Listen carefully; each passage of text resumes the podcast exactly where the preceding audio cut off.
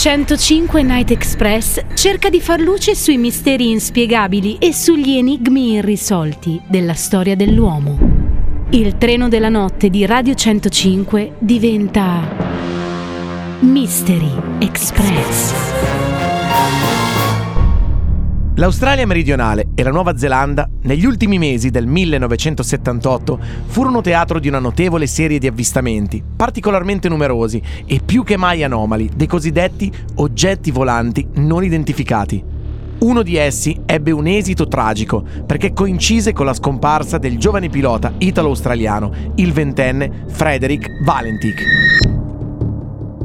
Il fatto ebbe luogo alle 19.06 del 21 ottobre 1978 sullo stretto di Bass, il burrascoso braccio di mare che separa il continente australiano dall'isola della Tasmania, dove le acque dell'Oceano Pacifico si confondono con quelle dell'Oceano Indiano. Valentik era decollato dall'aeroporto di Moorabbin di Victoria a sud di Melbourne, con visibilità buona e venti leggeri. Tutto sembrava procedere normalmente, ma appena 50 minuti dopo, mentre si dirigeva verso l'isola di King, accadde quello che, a oggi, risulta essere un imprevedibile quanto inspiegabile fatto. Prima di scomparire per sempre nel nulla con il suo aereo, un Cessna 182, Valentik vide qualcosa. Qualcosa che aveva tentato di descrivere alla torre di controllo di Melbourne parlando con l'operatore Steve Robbie. Più precisamente il pilota aveva chiesto ripetutamente conferma della presenza di un grande oggetto volante con quattro luci brillanti che si librava alto sopra di lui e che sembrava quasi voler giocare con il suo aereo. La torre di controllo però rispose che né dai radar né dai piani di volo risultava alcun tipo di veicolo, specie di natura estranea. Su richiesta del controllore disse di non poter identificare il tipo di aereo né le dimensioni perché il velivolo si muoveva a grande velocità. Valentic aggiunse anche che seguiva il suo aereo, scendeva di quota e si avvicinava. Alle 19.10 comunicò che il velivolo sconosciuto non era un aereo, ma presentava una superficie metallica ed era sormontato da una luce verde. Disse poi che l'oggetto stava girando intorno al suo aereo. Dopo qualche minuto Valentik comunicò di avere problemi al motore e ripeté ancora che il velivolo sconosciuto non era un aereo. This is Delta Sierra Juliet. Is there any known traffic below 5,000 feet? Qui è Delta Sierra Juliet. Rilevate traffico sotto i 5.000 piedi? No known traffic. No, niente traffico. Seems to be a large aircraft below 5,000 feet. Sembra che ci sia un grosso velivolo sotto i 5.000 piedi. What type of aircraft is it? Che tipo di velivolo? I cannot confirm. Non ne sono sicuro. Like landing lights. Vedo quattro bagliori, mi sembrano delle luci di atterraggio. The aircraft has just passed over me at at least a thousand feet above. Il velivolo è appena passato sopra di me ad almeno mille piedi. Is there any Air Force aircraft in the vicinity? C'è qualche aereo militare nelle vicinanze? No known aircraft in the vicinity. Negativo, nessun velivolo nelle vicinanze. Seems to be playing some sort of game. Sembra che stia giocando. He's flying over me. Sta volando sopra di me. Delta Sierra Juliet. It's not an aircraft. It's... Qui Sierra Juliet non è un aereo, è Can you describe the uh, the aircraft? Riesci a descrivere il, il velivolo? As it's flying past, it's a long shape. mi è volato sopra, ho visto una forma allungata. Cannot identify it. It has such speed. Non l'ho identificato, è stato velocissimo. It's before me right now, Melbourne. È davanti a me proprio ora, Melbourne. How large would the um the object be? E quanto sarebbe largo l'oggetto? Seems like it's stationary. What it's doing right now is orbiting. The thing is just orbiting on top of me. It's also got a green light and a sort of metallic like it's shiny on the outside. Sembra stazionario, sto mantenendo l'orbita e quella cosa sta facendo la stessa cosa sopra di me. Ora ha una luce verde e sembra essere di metallo. È molto lucente fuori. It's just vanished. È appena sparito. Quello strano velivolo sta stazionando sopra di me. Ancora.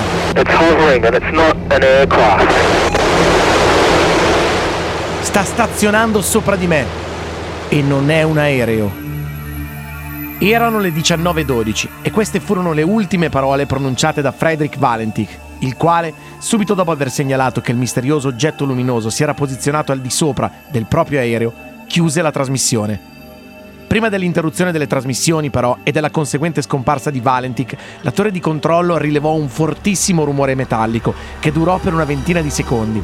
Dopodiché la comunicazione cadde definitivamente. Nonostante non fosse un pilota molto esperto, aveva comunque alle spalle qualcosa come 150 ore di volo, sicuramente sufficienti per distinguere un normale aereo civile o militare che fosse da un oggetto volante di diversa natura e sicuramente da un semplice fenomeno atmosferico. Tutti pensarono immediatamente ad un tragico incidente, ma nessun relitto, nessuna chiazza di carburante, nessun indizio di alcun genere vennero mai più ritrovati nelle acque dello stretto di Bass o altrove. Qualcuno formulò anche qualche teoria, ma tutte lacunose o poco plausibili. Il 21 ottobre 1978 Frederick Valentic e il suo Cessna scomparvero entrambi nel nulla. Che fine fece realmente il pilota italo-australiano? Cosa accadde per davvero in quel giorno di fine ottobre di 41 anni fa? Siamo all'interno del Mystery Express una volta ogni 15 giorni. Abbiamo letto la scheda di questo pilota scomparso nel nulla, Frederick Valentic, mentre mm. dal nulla compare con noi. È atterrato da noi William Facchinetti. Kerdo! Buonasera, William. Buonasera, spero di non scomparire. Eh, no, direi no. Massimo chiama l'SOS. Il nostro esperto di misteri oggi con una bella gatta da pelare. Bella gatta da pelare, ma ho indagato e ho scoperto un bel po' di cosettine carine. Bene. Ok. Allora, facciamo subito delle ipotesi la prima ipotesi ha inscenato tutto per scomparire. È possibile? Direi proprio di no, perché comunque l'aereo in qualche modo sarebbe dovuto atterrare e l'avrebbero insomma in qualche modo eh, ritrovato. Seconda ipotesi, uno scherzo. Attenzione perché siamo nel 1978 e all'epoca non si parlava poi così tanto di UFO, di alieni. Okay. Il tutto nasce quasi come una moda l'anno prima, nel 1977, quando escono due bellissimi film che sono Incontri ravvicinati del terzo tipo e Star Wars. Guarda caso, il nostro Frederick Valentic li vede entrambi perché porta il fratellino di 12 anni a vederli e da lì potrebbe eh, ipotizzare di aver fatto uno scherzo mentre si trova sull'aereo, eh, dice di aver visto un UFO e poi in qualche modo precipita. Um, non è neanche possibile questo perché hanno analizzato l'audio e effettivamente uh, dal tipo di voce che ha è um, ansioso, per cui non è okay, assolutamente non, uno scherzo. Non può essere uno scherzo e non può essere scomparso nel, nel niente praticamente. Esatto. Ok. Terza ipotesi, è effettivamente l'aereo scomparso nel nulla? Eh. Mm. Teoricamente. Teoricamente calcoliamo che c'è un dato abbastanza particolare, cioè 5 anni dopo, nel 1983, venne ritrovato un frammento di un aereo con eh, un numero di serie che potrebbe in qualche modo ricordare il modello Cessna 182 che guidava il nostro caro Frederick. Ok. Attenzione però perché eh, venne ritrovato solo un pezzo e calcoliamo che subito dopo la scomparsa è stato un po' avvagliato tutta, mm. tutta, la zona per cercare di trovare questo aereo che non è mai stato trovato e soprattutto questo uh, frammento è stato trovato a 320 km di distanza dal luogo in cui um, è scomparso l'aereo. Ah, 320 okay. insomma... Eh, vabbè, ma con le correnti... Beh, è anche vero, però sono anche tanti 300... È vero che sono anche passati 4, 5, 5, 4, anni, 5 anni, anni, okay, 320 km in 5 anni nell'oceano è niente. Sì, sì, però vabbè, insomma... Allora, se togliamo tutte queste ipotesi, cosa rimane? Eh beh, eh, allora, se non può essere scomparso nel nulla, se l'aereo non è stato ritrovato, rimangono gli omini verdi, rimangono gli alieni. Rimangono Rimane l'ipote- l'ipotesi che lui ha detto. Ed è un caso isolato? La risposta è no, perché nel 1978 non solo in Australia, ma anche in Tasmania e in Nuova Zelanda c'è proprio una grande serie di avvistamenti di oggetti volanti non identificati. Tanto che eh, proprio in quello stesso periodo in cui scomparse ehm, Frederick, cosa accadde? Ci furono degli avvistamenti, tanto che una troupe televisiva decise di seguire la linea ehm, che avevano percorso vedendo queste, queste luci nel, nel cielo prendono un aereo e succede qualcosa di mm. incredibile. Cioè? Vai. Perché vedono anche loro delle luci e, e qui la testimonianza esiste ed è accertata perché hanno fatto un filmato.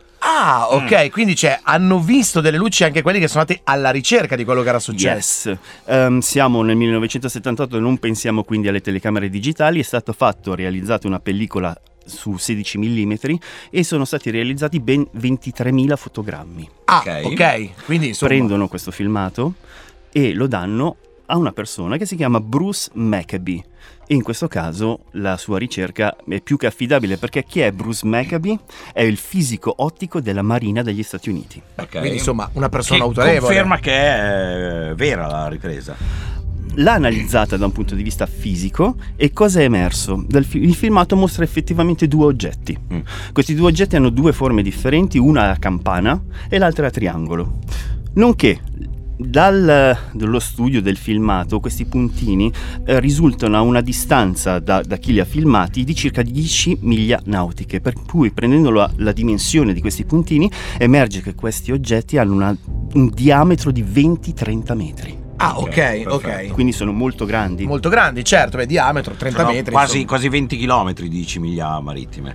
Di, no, la- di, di lontananza, sì, Sì, stavo sì. parlando di 30 metri di diametro, diametro, ok, eh, insomma, beh, insomma, non, è, non è poco, ok. L'oggetto a campana eh, dei due ha nella parte basale è molto illuminato, tanto illuminato che viene calcolato quanta luminescenza Ah, emette ok. ed è equivalente a una lampada da 100.000 watt. Ah, Ah, cavolo, quindi buono. insomma, anche difficile non vederlo, intendo dire. Assolutamente no. È impossibile. E infine da questi calcoli emerge che il velivolo raggiunse in alcuni punti una velocità approssimativa di 5.000 km quadra- eh, quadrati. O- orari, Allora, ok, orari. 5.000 km orari, perfetto. Beh, ma quindi nonostante questo video, cioè, è stato confermato che si tratta di UFO, di oggetti volanti non identificati?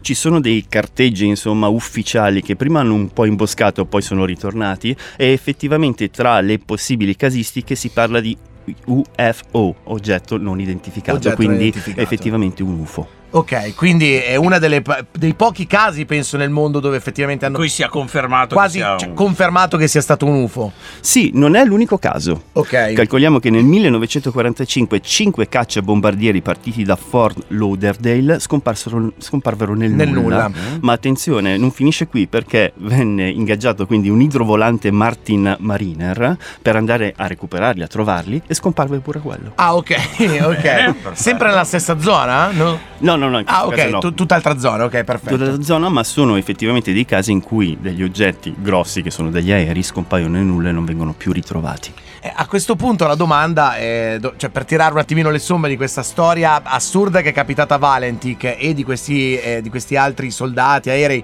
cosa succede William? Cioè, UFO, non UFO, sì, no, dimensioni parallele? Ma guarda, se fosse un giallo, in questo caso è abbastanza semplice perché ehm, in un'aula di tribunale abbiamo una prova decisiva che è la vittima stessa che dice cosa sta succedendo. Certo. Per cui lui afferma effettivamente che c'è un oggetto luminoso che gli gira attorno, che quasi scherza con lui, molto più grande di lui, improvvisamente non c'è più trasmissione e lui scompare nel nulla. Quindi effettivamente, anche se Martin sarà scettico, Assolutamente. io penso che in questo caso non, non trovo altre soluzioni. Non ci sono, quindi secondo te la storia di Valentic è legata a un UFO? Probabilmente. Ok, tu socio? Eh, episodi separati che colleghiamo noi con la fantasia, cioè facciamo noi in modo che siano collegati. In realtà sono cose. Tu l'unica volta che dirai UFO è quando ti sezioneranno vivo. Sì, sì, No. assolutamente. Va No, bene, ma io sono, sono disposto a crederci, anzi, mi piacerebbe Eh tantissimo. più di così, scusami. Però, eh, più di così cosa? Dov'è Vabbè. la prova? Eh, cavolo, più di lui che lo dice, scusa. Un video a 30 km, certo. No, insomma, c'è l'audio che dice che lui. Vabbè, io sono d'accordo con William, quindi secondo me UFO assolutamente e Valenti che probabilmente è scomparso nel nulla proprio per questo. Signori, per quanto ci riguarda, oggi è tutto. L'appuntamento tra 15 giorni, sempre con Mystery Express. Sappiamo già di cosa parleremo? Sì, però dai, non lo sveliamo, No, dai. ok, dai, sorpresa allora. Ok, rimanete ovviamente con noi anche tra 15 giorni, ricordandovi che se avete ulteriori domande da fare, William lo trovate su tutti i social. Come William Facchinetti Chierdudo su Facebook. Perfetto, con la K, eh, mi raccomando. A tra 15 giorni. Paura.